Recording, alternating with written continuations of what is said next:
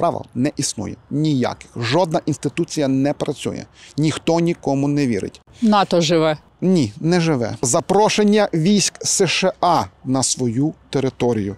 От тоді це робочий інструмент. Смертельно поранений московський звір. Як його добивати? Смерть в голці, голка в яйці, яйце в Україні. Так, так. З точки зору е, воєнного потенціалу, нічим новим вони нас здивувати, крім зброї з масового ураження, не зможуть. А вони можуть нас здивувати ядерною зброєю, бо давно вже про Ми це зараз про це поговоримо. В частині, що стосується пана Пригожина. Земля йому скловатою, якщо здох, в 5 разів вище, в 6 разів вище, в 7 разів вище. Що турки так різко стали споживати всі ці товари? Та ні. Перепродують. Я був шокований. Мене важко шокувати, але я був шокований. В США, в Канаді, в німців і французів на 173 мільйони доларів. Запросто. Справедливості не існує у природі, існує тільки сила. Капітуляція за- забере більше життів, ніж війна.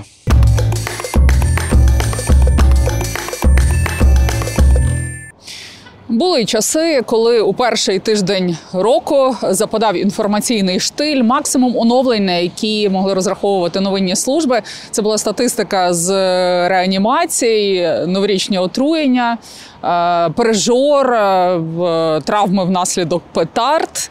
Е, Плюс сюжети, консерви, заготовки з минулого року, щоб хоч чимось заповнювати ефір. Зараз ми живемо в час інформаційного шторму без перерви на свята. Я дуже дякую тим, хто підтримує наш маленький, незалежний, сумлінний кораблик в цьому бурхливому емоційному морі. Банка, Патреон. Ці зйомки ми оплачуємо вашою щедрістю. Пане Петре, ми з вами спілкувалися півроку тому. Інтерв'ю мало майже півтора мільйона переглядів. Думала з вами закінчити рік, потім передумала. Відтак рік з вами новий рік починає. Ви казали, що більшість ваших прогнозів е, здійснюється, на жаль. Додавали, на жаль. На жаль. Які ваші прогнози не здійснилися? Які прогнози Не, не, здійснилися. Питання в тому, що я стратегічних прогнозів не давав. Найголовніший прогноз, котрий був тоді півроку тому, це те, що війна надовго. І оцей часовий параметр, як надовго, я щиро визначити не можу. Це неможливо. Я направді перебуваю в такому е, доволі глухому, доволі потужному інтелектуальному куті. І вийти з нього також не можу. Чому? Тому що, на мій погляд, не тільки я в ньому перебуваю, я спілкуюся з величезною кількістю собі подібних людей, і не тільки в Україні, а за її межами. Цивілізація в глухому куті, в частині, що стосується інституцій. Ми з вами персонально розмовляли півроку тому, і направду з того часу нічого не змінилося. Путін здійснив, взагалі московський імперіалізм, вони здійснили страшну річ. Вони перекреслили правила. Правил не існує ніяких. Жодна інституція не працює, ніхто нікому не вірить. ООН мертве, ОБСЄ мертве, усі міжнародні організації мертве, вони просто проїдають свій хліб. Всього нашого. До речі, дуже непоганий хліб. НАТО живе. Ні, не живе. Ні, моя точка зору особисто є інерція, є інерція і є певний острах світових теренів, бо ніхто не знає, що буде, якщо їх зачепити по-справжньому. Але знову ж таки, ця знаменита п'ята стаття, я про яку ми дуже багато говоримо, але маємо сказати, що вона запрацює тільки тоді, коли умовно проголосують всі. От допускаємо собі, що ст- сталося щось. П'ята стаття це коли НАТО вступає у Війну. війну. Але, маю, але є нюанс. Всі мають за це проголосувати. Тобто всі без винятку, всі члени НАТО мають погодитись на те, що не вступають в війну. От допускаємо собі, Путін кінцево зірвався з котушок і вирішив рубати Сувальський коридор. Найзручніше знаємо між Польщею і Литвою до Кьонінсберга, як він правильно називається, чи до Калінінграда. до Калінінграда. А Угорщина і Словаччина не голосують. От не голосують. Я не уявляю, як Орбан має проголосувати. Якщо в частині ЄС його можна винести за дужки, і ця робота почалася, і в частині останніх хороших новин для, для нас його винесли за дужки, то в НАТО так не спрацює. Отже, що має воювати хтось один. Той, проти кого розв'язали агресію, і однозначно Сполучені Штати Америки. В них вибору не буде. Тому вел- великий сумнів, чи воно працює повноцінно і чи воно запрацює. Я, зодні- я жодним чином не хочу зревізувати НАТО як структуру, не хочу. Але з огляду на те, наскільки глибоко розумію ті процеси, котрі відбуваються у світі, то, то я ставлю під сумнів, що в тому вигляді, як інституційно побудовано НАТО, воно спроможне запрацювати. Жодним чином тінь не кидаю, нам однозначно туди треба вступати, але я палкий і прихильник того, що вступаючи НАТО, маємо іти, шлях, іти тим шляхом, яким пройшла Польща. Тобто запрошення військ США на свою територію. От тоді це робочий інструмент. А в тому вигляду, як воно є зараз, надскладно дати коректну відповідь. І цивілізація, направду, в глухому куті. Немає, немає стратегічного розв'язання, як побудувати правила на планеті Земля. От як їх побудувати? От допускаємо собі, я трошки удамся у філософію, ми з філософії почали.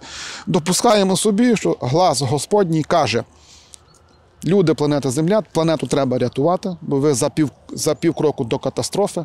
Сідайте за стіл переговорів, домовляйтеся. І від кожної країни у світі поза 190 країн, навіть від кожної поневоленої нації, бо, скажімо, курди поневолена нація, між чотирма країнами поділені, найрозумнішу людину. Сіли за стіл, а біля нас сидить московит.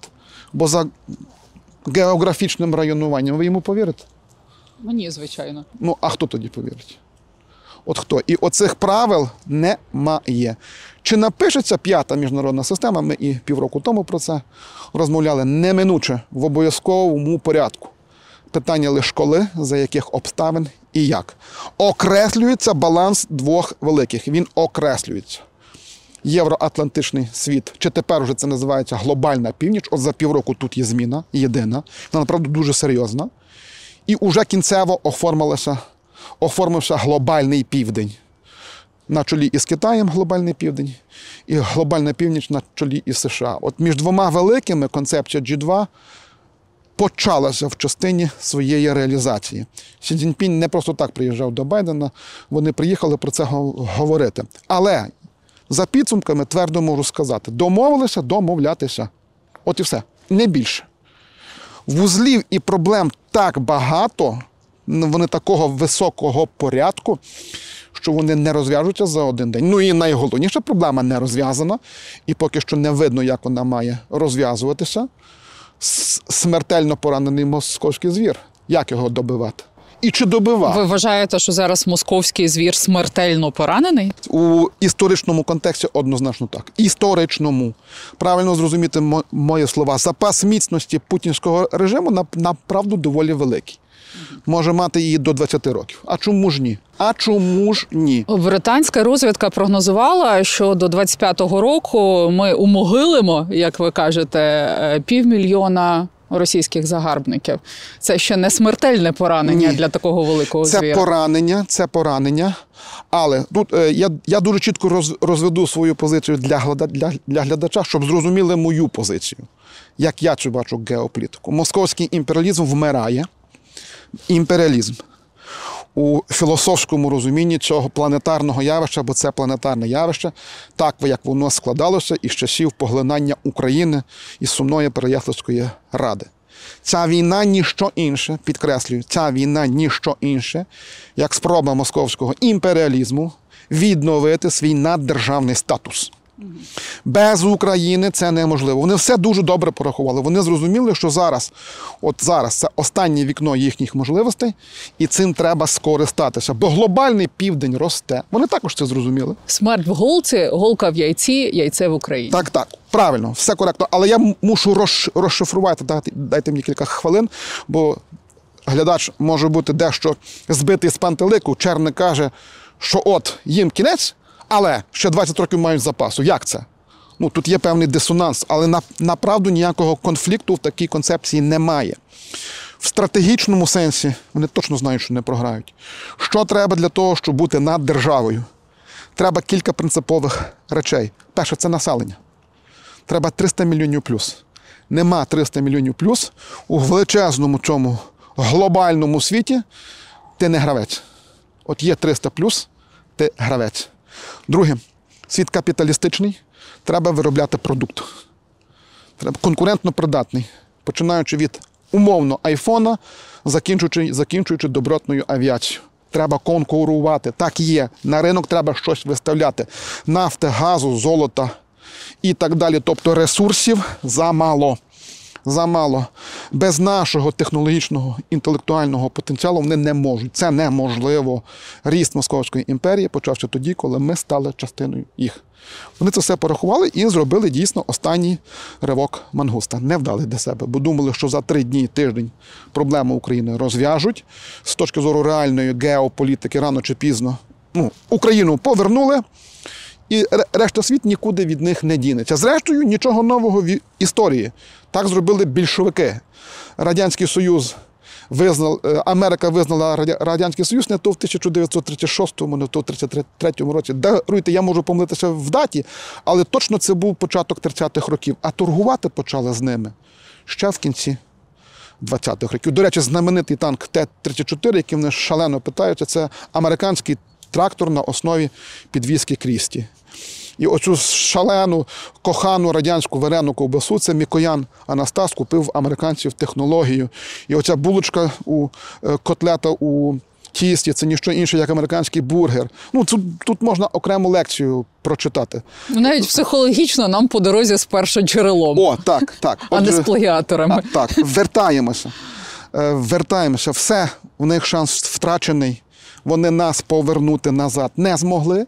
Ну і за винятком, якщо десь щось складеться в частині чорного лебедя для нас погане, бо я також цього не виключаю, то вже би і не мали.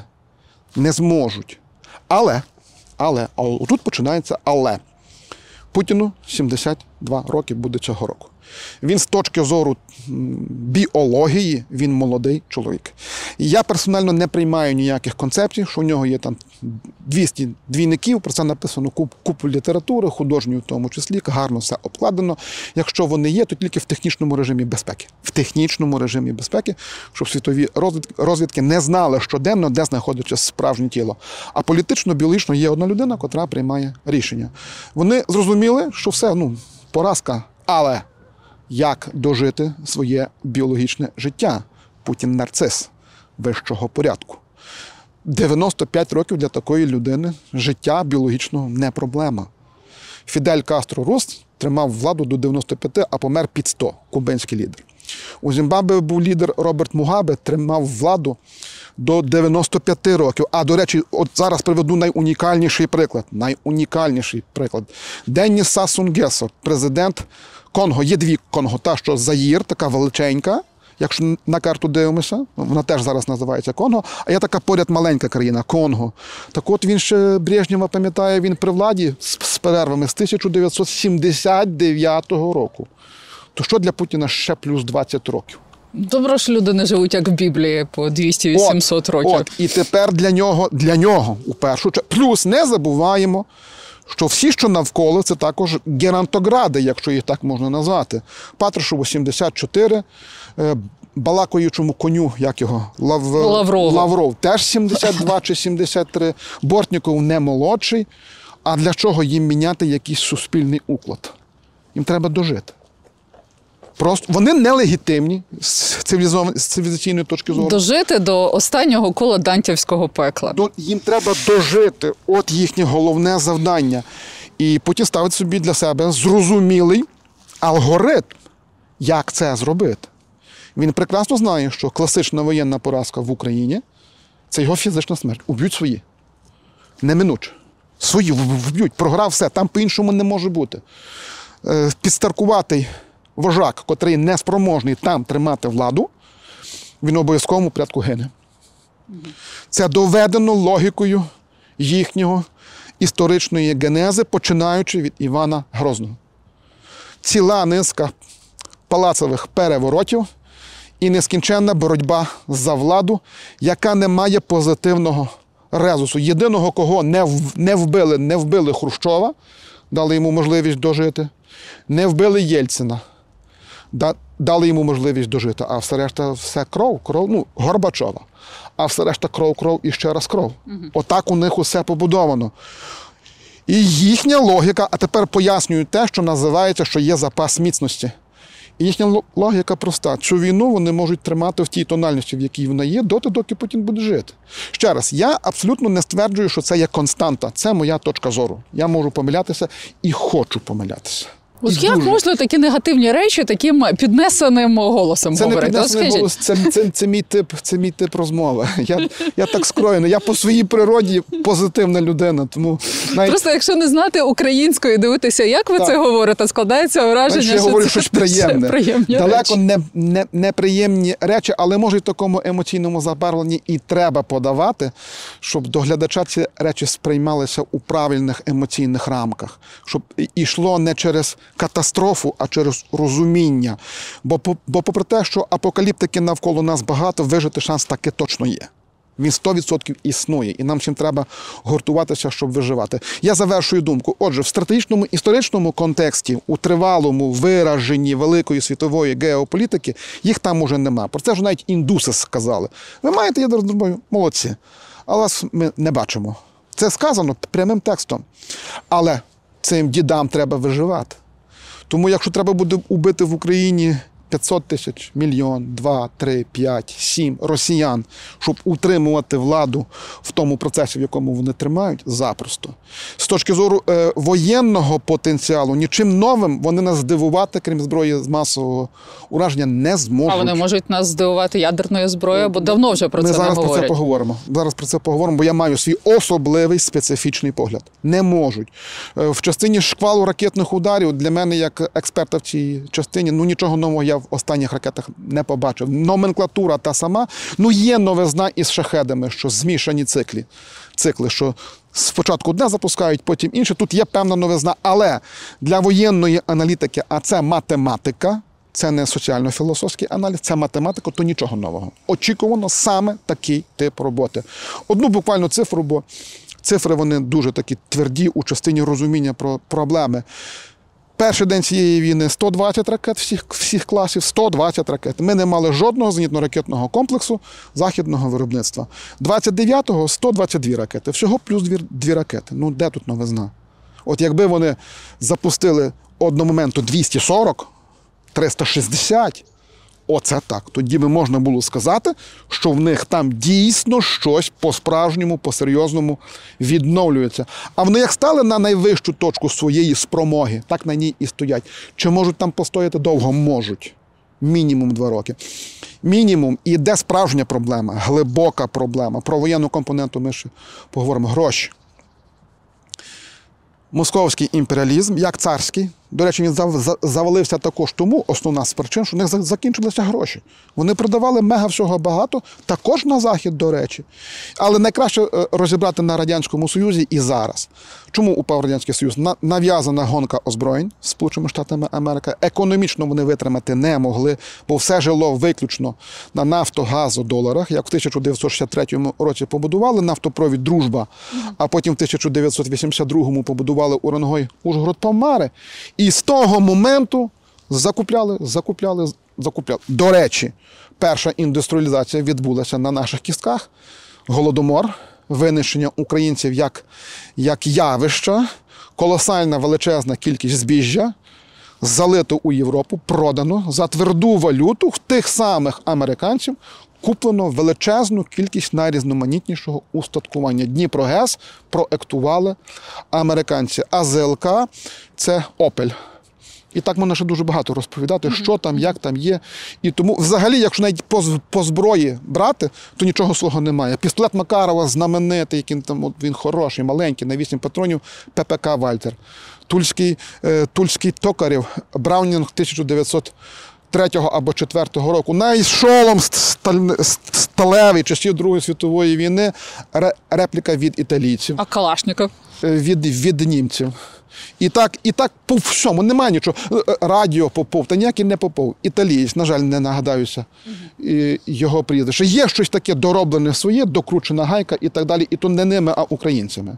Тому що ракетну програму побудували два українські академіки. Та взагалі с- е, 60% інженерного класу, котрий все там робив, це були українці.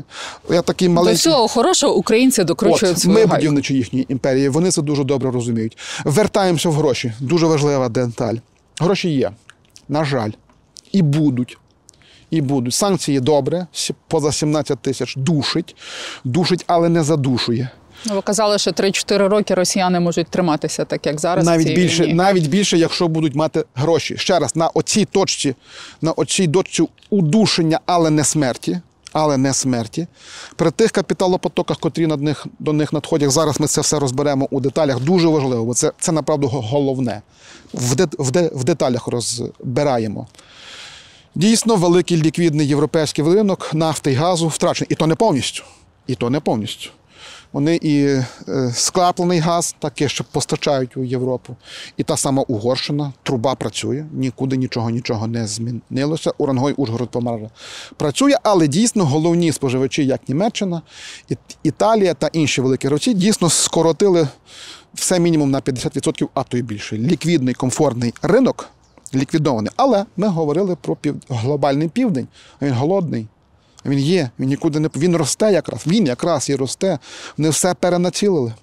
Нафтогаз туди рухається. Звичайно, є проблематика з Індією, бо індуси роз- розраховуються в рупіях. За рупії у світовому ринку нічого не купиш. Але можна вкладатися в саму Індію і знову ж таки отримувати прибуток. Отже, допоки вони продають головні ресурси на світових ринках, допоти будуть мати можливість як мінімум ракети будувати. Дуже просто. Х-47 М2 «Кинджал». Там 130 елементів західного виробництва, не китайських. Це американські фірми, це німецькі фірми, це французькі фірми. Як все працює? А якщо подивитися за 2023 рік ріст торгівлі Казахстану і Туреччини з країнами Європи, це стане зрозуміло. До, до, до 2020-2021 року одні показники, а тут 22 і 23 по деяких категоріях товарів в 5 разів вище, в 6 разів вище, в 7 разів вище. Що турки так різко стали споживати всі ці товари? Та ні. Перепродують. І виробнику, умовно, в Німеччині, який виробляє там якийсь чіпик, та йому до лямпочки, що він потім йде у ракету, та ракета летить в Україну. Отак є. Так все на великий жаль побудовано. А росіянам теж. Just business. Just business. Якщо деталька коштує 100 доларів, за неї треба дати тисячу та без проблем. Допоки потік іде, допоки так все буде працювати. Два, два цікаві моменти за 2023 рік. Чуточку новизни. Росіяни за 2023 рік продали золото в Азію на майже 70 тонн на 5 мільярдів доларів. Чого раніше не було. Це, це, це солідні гроші. Тільки для снайперських комплексів, для гвинтівок закупили прицілів. Я був шокований. Мене важко шокувати, але я був шокований. В США, в Канаді, в німців і французів на 173 мільйони доларів. Запросто. Комплекс обчислення прольоту, прольоту безпілотних систем закупили в Канаді запросто. Німецька фірма Spinner, котра виробляє блискучі станки для виготовлення снарядів, перепродала їх собі в Туреччину, і турки собі спокійно перепродали їх в Росію. І що? Як на це можна вплинути? Е, Тільки справжні санкції- санкції, справжні санкції по, е, по ресурсах. На них треба накладати. Треба накладати справжні санкції на атомну енергетику. Вона мегаприбуткова. 30% всієї атомної енергетики світу. Світу це росіяни. В, в Туреччині побудована ато- атомна електростанція в Акуї, в Бангладеші побудована атомна електростанція. Ось щойно це все гроші. Причому за принципом, хто інвестує, той обслуговує і той використовує. Більша частина прибутків за винятком об- обов'язкових податків іде у Москву. Добре, що треба, щоб світ пішов на ці санкції, урізавши собі прибутки? Цинічно буду говорити. Цинічно, і хай мене вибачає глядач, можливо, за мою жорстоку позицію. Потрібен номер. Я зараз скажу страшні речі. Потрібен новий Harbor. Вони інакше не, не отямляться. Вони інакше не отямляться. Отак вони побудовані. Америка вступила у Другу світову війну тільки тоді, коли Пьорл Харбор склався. Черчилль умовляв Рузвельта, дайте авіацію. Молив, дайте авіацію, у нас біда, у нас катастрофа, нас, нас, нас знищити хочуть. Каже, я не можу, у мене діє закон, який не дозволяє експортувати зброю. Знайшли вихід. І з літаків знімали крила, знімали, він уже ніби був як не літак, упрягали туди коней. Навіть не можна було залізницею вести. Упрягали коней. Коні із виключеним, ну, двигун, звичайно, виключений, перетягували в Канаду. Це вже був якийсь там віз. Той віз там збирали і вже везли у Британію, допоки не, не стався Перл Харбор. Тобто тільки через особисту трагедію вони можуть почати. Вони не отямилися. Це приклад Другої світової війни. Ми знаємо геніальний вислів Ніколи Макіавелі. Якщо хочеш знати, як буде, вивчи, як було. Дивимося в Першу світову війну. Лайнер Лузитанію, німці потопили. Цивільний лайнер по- погинула величезна кількість людей.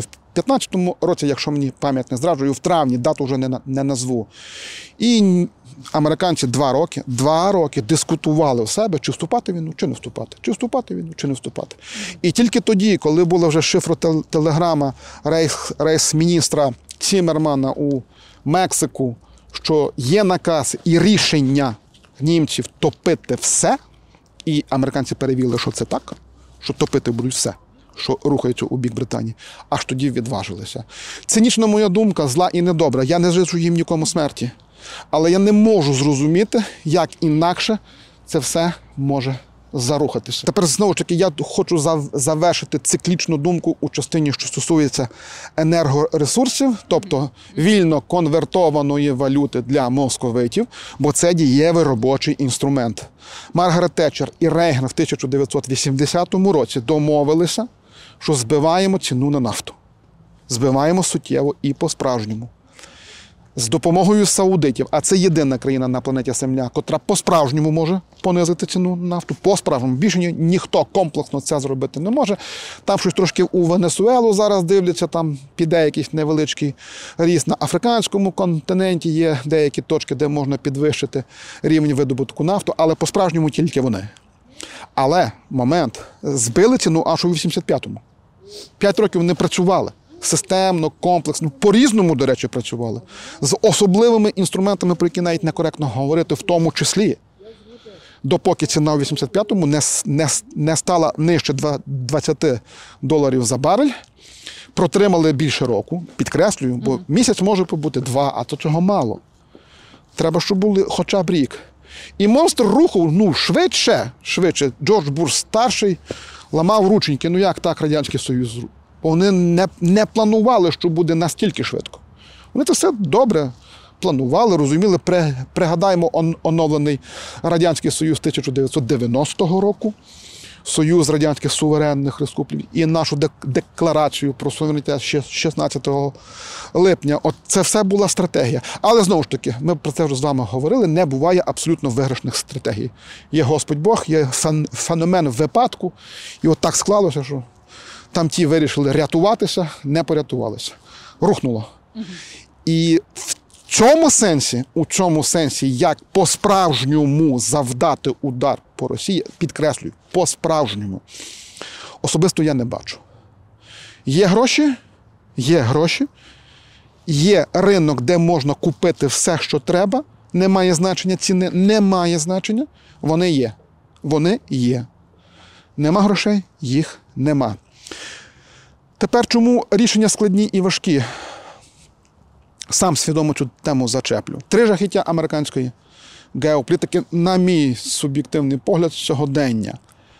Про ядерний удар ми говорили ще півроку тому, але тут з'явилося декілька нових векторів, нових таких цікавих е, моментів.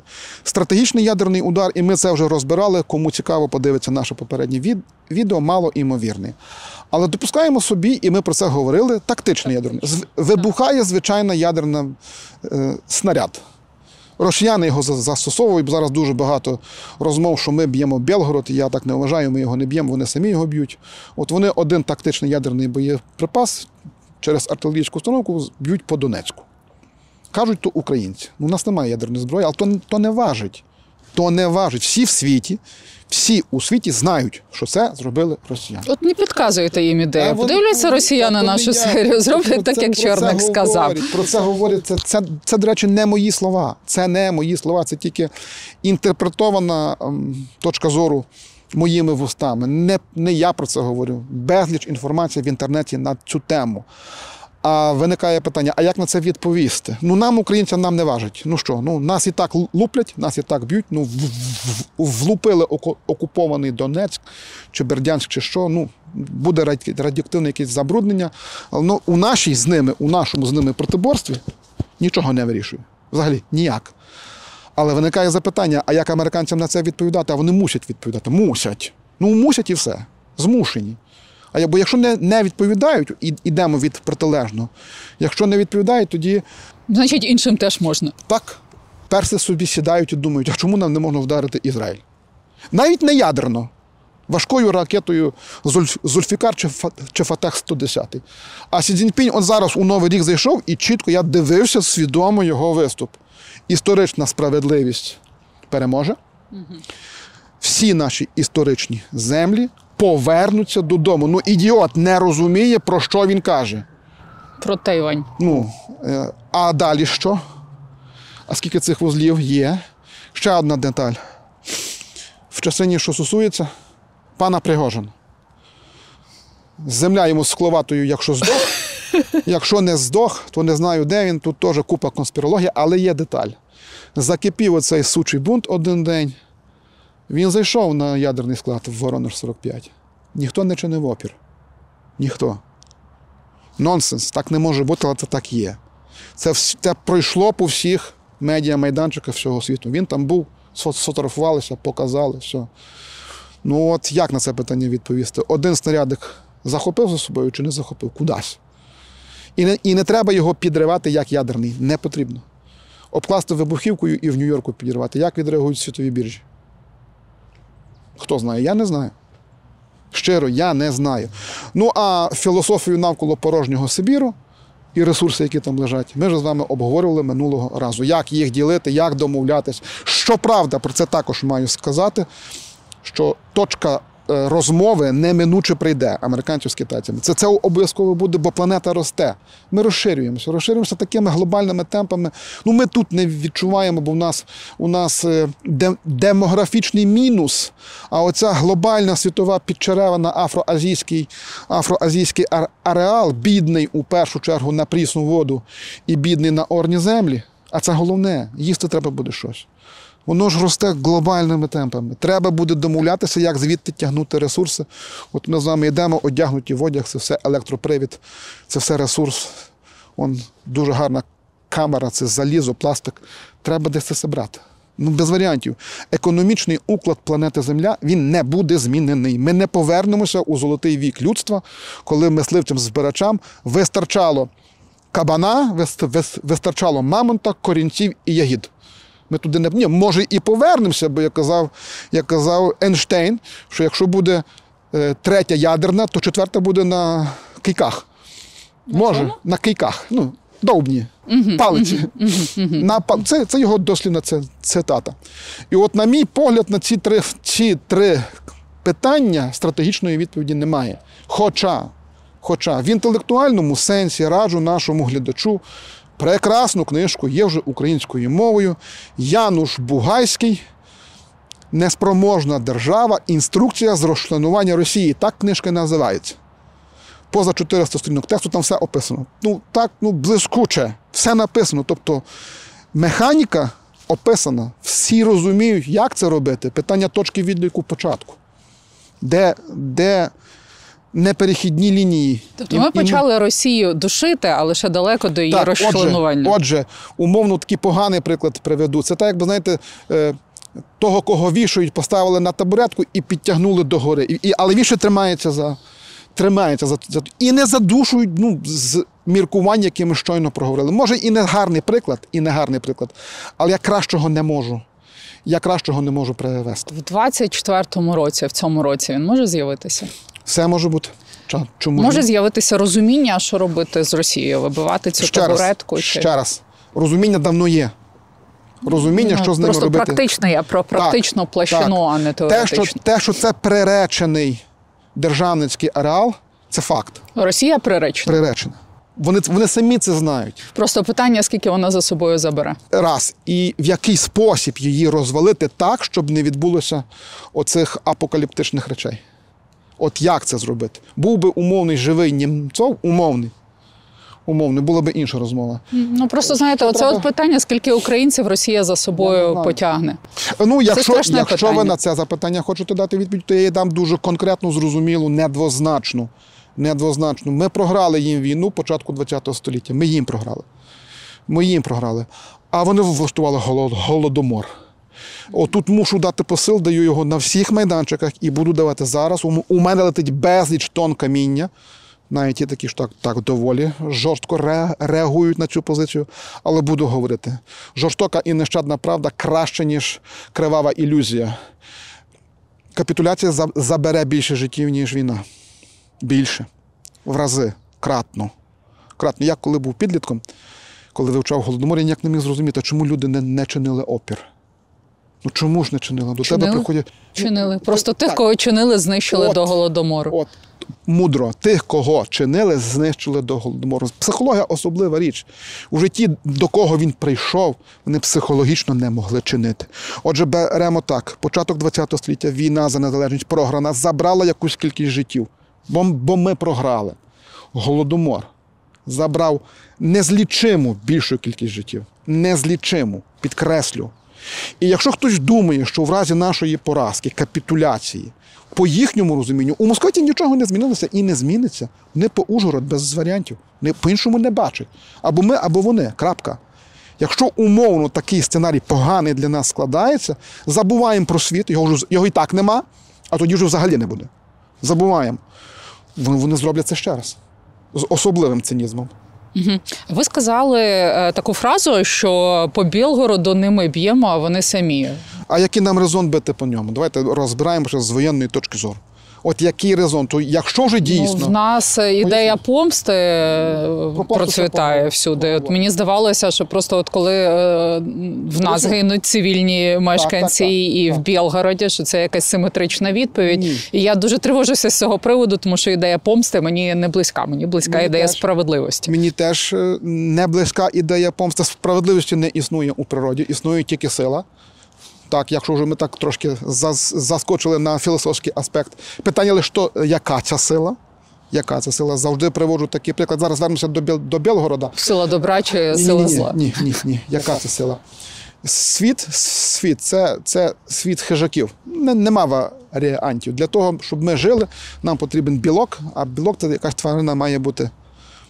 Відправлена її душа у тваринний рай. Вибачте, буду трошки Ну, навіть давайте ви жартувати. вегетаріанці все це говорите. Ну, а я ні, а я Окей. м'ясоїдний. Е, Білок потрібен без варіантів. Так улаштований весь світ, і, і ми, люди ж, як ні- нічим від нього не відрізняємося. У частині справедливості і сили. сили. Є уссурійський тигр, який пильнує свою здобич і бере рівно те, що треба. А є казахський вовк, який, коли заходить, їх, їх, до речі, винищили. Їх вже тої породи немає. Коли заходить у отару овець, він рве всіх підряд. Не може зупинитися. Не можу зупинитися. От це так, якщо екстраполюватися на зараз модну тему імперіалізму, то є умовно американський імперіалізм, це уссурійський тигр. І є московський імперіалізм, це казахський вовк. Чи китайський, це теж казахський вовк. Думку зрозуміла. Прим- примітивний приклад, може не зовсім інтелектуальний, але чітко зрозумілий. Навіщо нам бити по Білгороду? Якщо вже дійсно переносимо саме в симетричний спосіб, то, то треба бити все в вже навколо. І Воронеж, і Курськ, і Брянськ. Так само долітає, як і туди, а то чомусь тільки там. А чи було би це ефективним? Абсолютно, ні на одну хвилину. Ні на одну хвилину. Чому це росіяни роблять самі? Елементарно просто і зрозуміло виправдовують акти ударів по нашій житловій інфраструктурі. Укронацисти мерзотники, дивіться, що вони роблять. Е, Ми будемо відповідати симетрично по факту тому, що вони завдали першого удару. Другий момент чистий, класичний, пропагандивний, обов'язковий, до речі, для них. Про те, що Путіну треба виживати, ми зрозуміли. Але є ще один нюанс: тиранії виживають тільки з любові свого народу. Не інакше. Якщо народ перестає любити тирана, тиран гине. І їхня історія тому свідок. Мик- Микола II із сім'єю. Їхня історія тому світу. Що? Все, все, любов щезла до царя батюшки. Вони не можуть не допустити нелюбові до першої особи. І тут, здається, знову ж таки, Чер- Черник говорить якусь дурницю. Та ні, зараз дуже детально все розберу і поясню. Що їм треба? Демонізувати нас, що ми абсолютне зло. Демонізувати.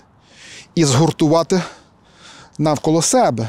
Дивіться, українці здатні на такі речі. У вас, шановники, варіантів, як підтримувати перших осіб, немає, бо інакше ми не виживемо. Навколо всі вороги, без винятку. Дивіться, до чого вони вже дійшли, ці вороги.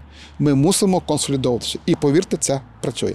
Ми говорили про Білгород, про те, що е, росіянам це вигідно, нам це не вигідно. Їм треба консолідовуватися. Пане Черник, нам теж треба консолідовуватися. Я перед вами говорила з е, психіатром, психотерапевтом Романом Кетчером. Він казав, що в нас активізовується історична травма внаслідок невдачі, внаслідок того, що не все складається так швидко, як би хотілося, і так успішно. А в травмі українці шукають винних серед своїх. Е, Впадають в розбрат і розщеплення, що закінчується руїною зазвичай. Руїною. А ви бачите загрозу розбрату в Україні? На цю хвилину ні. Попри всі проблеми, котрі є в суспільстві, на цю хвилину не бачу. Попри тертя між президентом і генералом, Ну, ще раз, ну, як це- пан психіатр ну, казав. Ще раз, е, там, там ще дуже багато системних перебільшень. Не забуваємо, що противник і там вміє працювати. Вміє. І, на жаль, на жаль, майже два, два місяці перебуваю, е, даруйте, майже два роки перебуваю в експертному середовищі. Є настільки глибокі е, типажі ведення медійної політики, я зараз поясню, що я маю на увазі, що от прямо кажеш, це неправильно, це неправда, ні. Ні. То має бути так. Розкажу на конкретному прикладі, щоб оце, що ви сказали, розбити іншим інструментарієм. Ну почекай, спочатку скажіть, розбрату в нас нема Персон- загрози того, що я не ми кажу- пересремося і- і- всі між я не собою і кажу впадемо того, в що- руїну. Я не кажу того, що українці до цього не схильні. Схильні, це правда. До речі, це наша справжня біда. Саме це наша біда. Не московський звір, не всі навколо вороги, Ну, а саме це. е, пан Кечор казав, що якщо ми програємо війну, то саме через цю нашу Так, рису, е, цю схильність. Не бачу, не бачу фундаментальних передумов до розганяння цієї теми. І спробую зараз її загасити. Спробую, бо, бо маю уже жорстокий досвід, що самі ми собі шкодимо. І особливо шкодять люди, котрі перебувають у медійному процесі. Чому? Ненавиджу це слово, воно мені огидне, але його вже хайпують. Бо модно, бо класно, бо зразу більше, бо зразу більше переглядів, бо це треба говорити. Взагалі людина так влаштована, що негативний контекст, зміст привертає більше уваги, ніж позитивний. З точки зору психології, одна погана новина. Туди давайте підемо, бо там шуми. Одна. Зараз, зараз хвилинку. З точки зору психології. Так. З точки зору психології, одна погана новина закриває 6-7 добрих. Тепер, чому, на мій погляд, тут ще є дуже багато інформаційно-психологічних операцій у цих моментах, що стосується якихось розбіжностей, але маю Російських і ПСО ви в тому числі, але маю почати із головного. Я прошу мене вислухати, бо серйозна тема, дуже серйозна тема. Люб, люблю цитати, знаєте. У, у Інстона Черчилля, геніального чоловіка, є гарний вислів. Війна це каталог помилок. Війна це каталог помилок. Ми хочемо в період жахливого випробування, не маючи, не маючи фундаменту мілітарного укладу держави, дати відповіді на всі запитання починаючи від умовно провального контрнаступу, хоча я вважаю, що він успішний, закінчуючи мобілізацію. Ми так влаштовані, що все завтра, все мають бути відповіддю, все має бути найкраще, все має бути так, як треба. Інших сценаріїв немає. Так не буває. Так людська природа не працює. Тепер у частині тій, де є справжня загроза, борюся, де можу, але поки що коефіцієнт успішності ще щиро низенький. Поясню чому. Конкретний приклад: 7 жовтня Хамас б'є Ізраїль. Тут же ж наш ворог блискуче знімає капелюха, закидає через цілу низку світових ЗМІ, Нью-Йорк Таймс, Політико, Reuters. Всі закипіли. Українцям на 30% дадуть менше снарядів. Наші, як вож кожуха, чіпляються за цю, за цю ідею. І на кожному майданчику. А то це правда? Та кажу, дивіться, перше, перше. Ізраїль на 90% сам себе забезпечує. Сам себе на 90%. Війна Хамасу і Ізраїля не співмірна з війною України і Росії. Не співмірна. Ізраїлю в першу чергу потрібні ракети до залізних куполів. Бо Хамас толково зробив атаку. Ну, не Хамас, а московити це вони організували. Толкову атаку зробив із водогінних труб, зробили ракети, влупили три тисячі. Це, це, це дуже серйозно з воєнної точки зору. Американці тут їм будуть допомагати і грошима, і зброєю, але не, то, не тою, котру нам. У нас класична артилерійська війна часів Першої Другої світової війни. Представник Пентагону офіційно каже: виходить чоловік і каже: люди добрі, снарядами все добре. Ми вам це даємо, не їм. Ні. Місяць часу на кожному майданчику. А були такі моменти, що кажу, ну ви неправильно робите, не розганяйтеся. А все ж таки, а може вас Тобто обманюють? місяць межували російські так, тези. Так. От, от, от як от щирий буду з повагою до всього медіа товариства, з яким працюю, всіх дуже поважаю. Дякую, що запрошують мою скромну персону. А може, вже пора на другому році війни вчитися фільтрувати момент, так по-справжньому філь- фільтрувати. А що мене останні місяці? Ну дійсно, я твердий чоловік. Ну так, ніколи не конфліктую із. Тими, хто зі мною спілкується, ну інколи навіть мою твердість зуміють емоційно закипити. Політико сказало. Ну і що, що політико сказало? Reuters підкреслив, Нью-Йорк Таймс наголосив, а особливо смакують. Посилаючись на інсайдерську інформацію на анонімних осіб, кажу: от, от як тільки ви почули інсайдерська інформація анонімні особи, вважайте, що це вже ІПСО. Для нас авторитет є Чарльз Браун. От сказав Блінкен зараз, сказав, що є розвідувальна інформація, що Північна Корея дала росіянам балістичні ракети. От для мене це оце я готовий обговорювати. Я готовий пояснювати, що корейці можуть мати, наскільки це загрозливо і так далі. Бо це сказав той чоловік, котрий має повноваження, і він, повірте, він дурниці не ляпне. Він тисячу разів перевірить, перш ніж скаже. А коли оце підкреслив, сказав, зауважив, інсайдери, анонімні джерела, я переконався твердо, жорстко і нещадно. Московити там працюють так, ну треба перед ним зняти капелюха. І нам, нарешті, на другому році війни, всім і суспільству, і особливо медійній спільноті, треба вчитися правильно розкладати акценти, тому що в нашій психології не, не важать слова, які ти кажеш, важать, як ти їх кажеш. Одне, ну ви ж медійник, ви, ви це знаєте краще за мене. Одне й те саме речення в різних емоційних забарвленнях може мати абсолютно різний резус коефіцієнту. Демонструю це на собі, починаючи нашу розмову. Ви казали, ви так легко і спокійно говорите про апокаліптичні речі. А що казати, що все кінець світу? От якраз у тому і мистецтво промовця, щоб складні, важкі, болючі речі подати в такій контексті, в такому способі, щоб людина не впала у рецидив, а навпаки стала добою. Питання мобілізації, гостре питання в Україні. Е, Президент Зеленський казав, що нам потрібно 450-500 тисяч е, чоловіків додатково замінити тих, хто на фронті зараз, і е, переживає, що там вони на фронті і закінчаться, ніхто їх не замінить. Чи ми впораємося без тих чоловіків, які втекли за кордони, які переховуються в Україні? Як їх залучати до процесу? Тих чоловіків, яких низький поріг страху. Впораємося. І вибору у нас направду немає. Ми говорили про дихотомію програшу ХХ століття і голодомору. Це взаємозв'язані речі. І щоб уже не йти туди, то повернемося у сучасність. Московити показали, що будуть з нами робити. Згадаємо Бородянку, Бучу.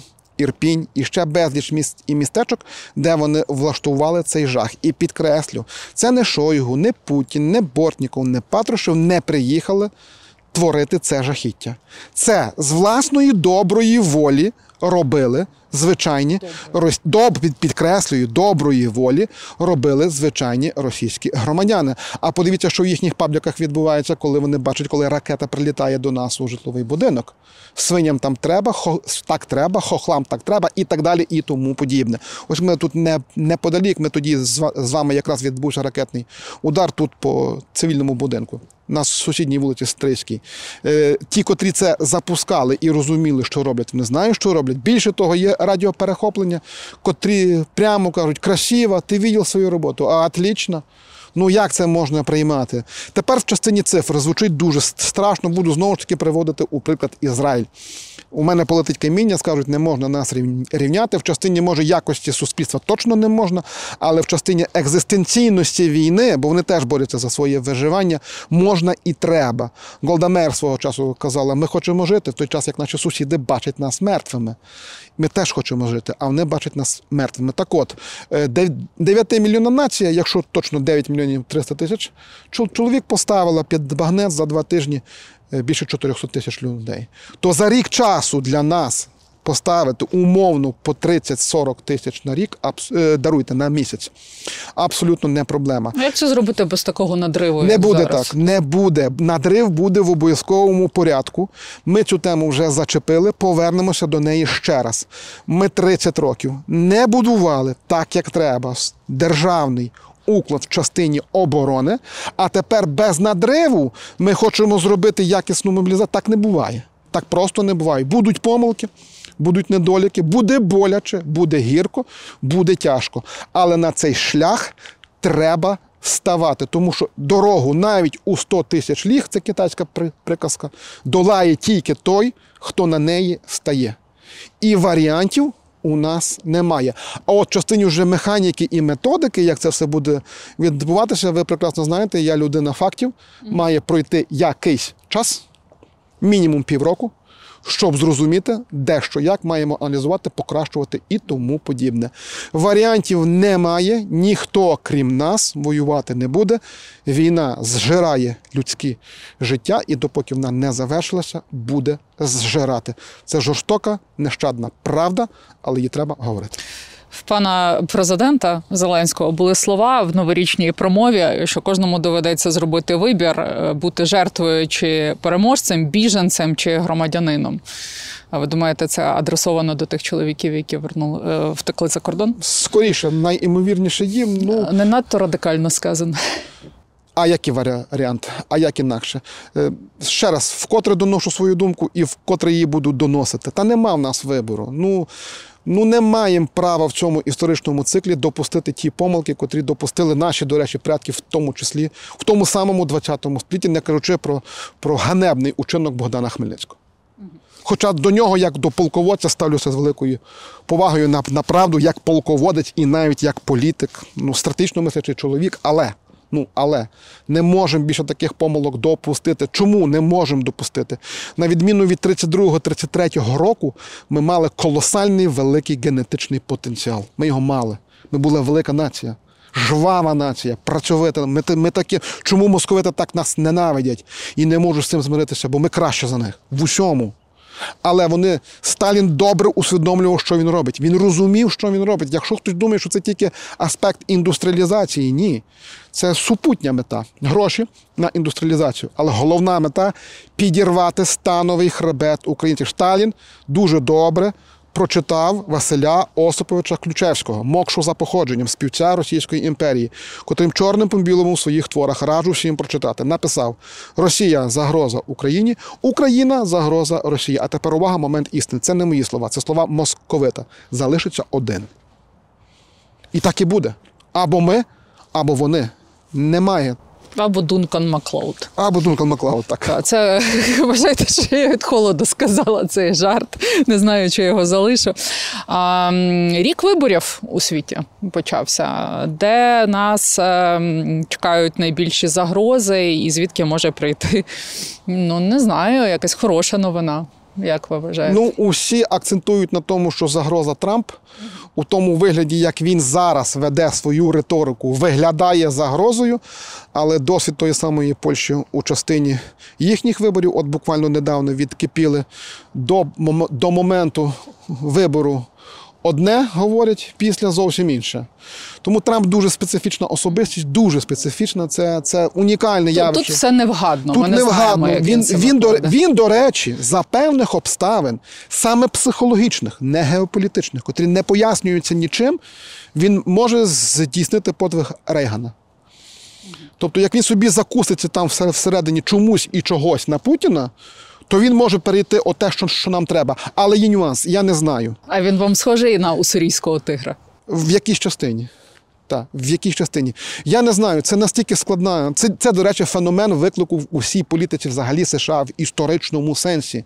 Це єдиний президент США, який був президентом, який, можливо, зараз повторить долю Гровера Клівленда, бо теж не, неправда, що в е, американців вже не було такого президенту. Був у 20 столітті, е, в 19 столітті 22 і 24-й президент це одна й та сама особа. Гровер Клівленд. Все, оце можливо, Трамп зараз це повторить. Можливо. То мені дуже важко зрозуміти і спрогнозувати, як буде, але таку трошки дам посилу оптимізму, навіть якщо він. Америка, по-перше, має баланс гілок влади. Вона їх має. Це існує. По-друге, по-друге, ми казали, цивілізація в глухому куті, інституції не існує, але нова гонка озброєнь по факту. Усе. Всі озброюються, все росте. Немає потужнішого лобіста в Америці, ніж їхній воєнно-промисловий комплекс. Немає. Це найсерйозніші, найпотужніші люди, котрі існують в природі. Вони відчули смак грошей. А отут, в цій геополітичній вже складовій, гонка, гонка озброєнь напряму пов'язана із нашим питанням і, і вирішенням проблематики, проблематики е, Росії. Тому не треба дивитися аж так апокаліптично. Ще одна наша українська погана риса характеру. У нас гойдалки. У нас або все перемога. Все, завтра ми на Уралі з китайцями ділимо Росію. Або все зрада, все, кінець нам, умираємо, лягаємо. Нема життя. Треба тримати цю гарна латинська приказка ауреа медіокритас. Золоту середину. Плюс Європа прокинулася, Рейнметаль прокинувся. Німці з 2 мільярдів зараз на цей рік дають 8 мільярдів. І ще хочу сказати хорошу для нас новину. Наш воєнно-промисловий комплекс також перезапускається так, як треба. Деталізувати не буду, бо противнику не Ну, треба. Зеленський розповідати. анонсував в новорічному вітанні. Будемо Так. пригощати. Будемо пригощати. Тому ще раз, ми в унікальному, напевно, будемо завершувати нашу розмову. Ми в унікальному історичному положенні. Ми вперше за величезну кількість років, важко сказати з якого часу, певно, ще аж із Ярослава Мудрого чи там із. Дан, Дан, Данила Галицького. Тут вже можна подискутувати, але у нас направду такого ще унікального історичного шансу повернутися назад в європейське цивілізоване коло налодів, де наше місце не було. От не було. Ми сьогодні багато говорили про 20 століття, то я ще раз туди повернуся. Тоді, на старті тої боротьби, у нас були чотири свої держави і мерзенна міжусобиця, яка насправді в нас убила. І в нас було п'ятеро ворогів довкола. П'ятеро. А якщо ще і міжусобицю додати, то ще більше. Ми не втримали зараз такого шансу, що по великому рахунку цивілізований світ на нашому боці, і найголовніша деталь англосакси. Вони з нами. І ми тепер природні союзники з Ізраїлем. Хто розуміє мої слова, той знає, наскільки це важливо. Тому шанс є. Дуже важливо залишатися єдними, не чубитися між собою. Єдності сила народу, Боже, цю сила. Ми вже Нам не дай. кажемо, що цей рік рік нашої перемоги, але все ж таки, чи є у нас цей шанс? Наскільки Абсолютно. він значний? Він значний при одній умові. Тепер вже буду говорити воєнні речі, бо ми трошки були у геополітиці, трошки були у філософії. Але тут є момент, це знову ж таки наші союзники. Якби умовно нам дали ну так 180 машин F-16, бажано 220. Чому такі цифри називаю? Авіаційна бригада це 40 машин. От 4, 5, 6 бригад, кожен собі рахує сам. Велике ракетобомбове навантаження до них, тобто багато ракет і бомб, особливо далекобійних ракет, з допомогою яких можна було б вирішити проблему по Криму, Кримського моста, бо 90% всього тудою возиться і вирішити проблему залізниці взагалі як такої, щоб цю залізницю не можна було відновлювати, та, що їде у окуповану зону, бо все везеться нею. Взяти це під вогновий контроль, місяць-два так тримати. У солдата на, під Запоріжжям, їхнього ворога, не буде патронів, їжі, снарядів, нічого не буде. Не може людина воювати без ресурсів. Той самий американський генерал шестизіркової Першої світової війни Джон Першинг перший правильно окреслив сучасну війну, бо по великому рахунку нас туди повернули. Солдати виграють битви, логістика виграє війну. Логістика. І так ракет тисячу атакамс, а то й дві. В американців це все є. Це все є. Плюс це все множиться на велику кількість засобів радіоелектронної боротьби, бо з, бо з дронами саме там треба боротися. Дрони зах, зах, заходять, уже зайшли в цю війну як ударна сила восьмої фізико-технічної революції у воєнній справі. От оці моменти, і, і самі дрони. От якщо би це би склалося, то направду, повірте, ну що най, що як наймінімум 2-3 місяці такої якісної роботи, і стиснути їх до старої лінії розмежування не фантастика. От не фіксуюся на 2-3 місяці, когось воно мені нагадує. Оце 2-3. Ні, 2-3. не фіксуємося ще раз. Ні, не але, фіксуємося. але фіксуємося на тому, що цей рік, 24-й, може стати роком нашої перемоги. Мушу дати принципову деталь. Якщо буде зміна у психології істеблішменту, в першу чергу США, по наданні нам по-справжньому серйозної зброї у достатній кількості, підкреслюю, достатній кількості 20 ракет Атакамс погоди не міняють, навіть 100 не міняють. От тепер я процитую Голду Мейер, яка сказала, що ми не можемо собі дозволити такої розкоші, як песимізм. Так. Ну, будемо оптимістами. Якщо реалістами. Реалістами. Я, Реалістами. я оптимістом, а ви А я- Якщо так, то шанс є. А зрештою, зрештою, теж за- буду, буду на оптимістичній ноті, бо знову ж таки кажуть, Черник не, не оптиміст, тут розказує всяке. Є ще Божий промисел, я твердий християнин. І в історії є просто неймовірна величезна кількість найрізноманітніших збігів обставин, які ну, ну, не підлягають осмисленню, але вони вирішують ситуацію. Вирішують. І не будемо йти у далеку історію інших народів і в е, історичні нетра. Московити були упевнені, що за тиждень часу візьмуть Київ. З воєнної точки зору, якщо відкидати українську націю як консолідований історичний продукт, як явище, вони були праві. У нас теоретично шансів не було. Ніхто не міг подумати, що е, відроджена, відновлена, хай ще з купою проблем, але українська нація стане до такого нещадного бою. І ми до нього стали. Це також феномен, і це скоріше випадок, аніж система. Останнє при останнє питання. Ви вважаєте, ми е, вміємо грати вдовго, якщо доведеться? Нам треба цьому учитися. Більшість з нас не вміє.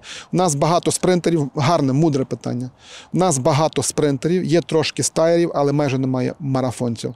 А, е, нація генез, нація генез це марафон. Мара... Хоч, хоча ми, ми маємо такий історичний досвід, армія УПА і творці, і творці іде, ідеології державності того часу, Шухевичів і Бандера, Коновалець, вони гра, грали вдовгу і дивилися на десятиліття уперед. До 53-го року і- УПА так, грала Навіть до вдовго. 59-го. І, і ніхто з них пощади не просив, пощади не просив. І вони знали, вони знали, що вони роблять. І, і я би завершив, раз ми вже їх згадали, завершу словами Євгена Коновальця, як залізо у горнилі перетворюється на сталь.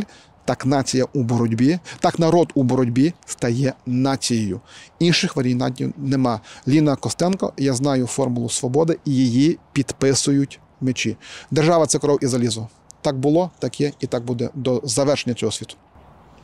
Взяли марафонську дистанцію. Нам на ній перемагати. Саме так. Бажаємо Україні перемоги, Росії справедливості. Я все ж таки бажаю, а світові миру. Дякую. Дякую вам за спілкування. Слава Україні! Героям слава.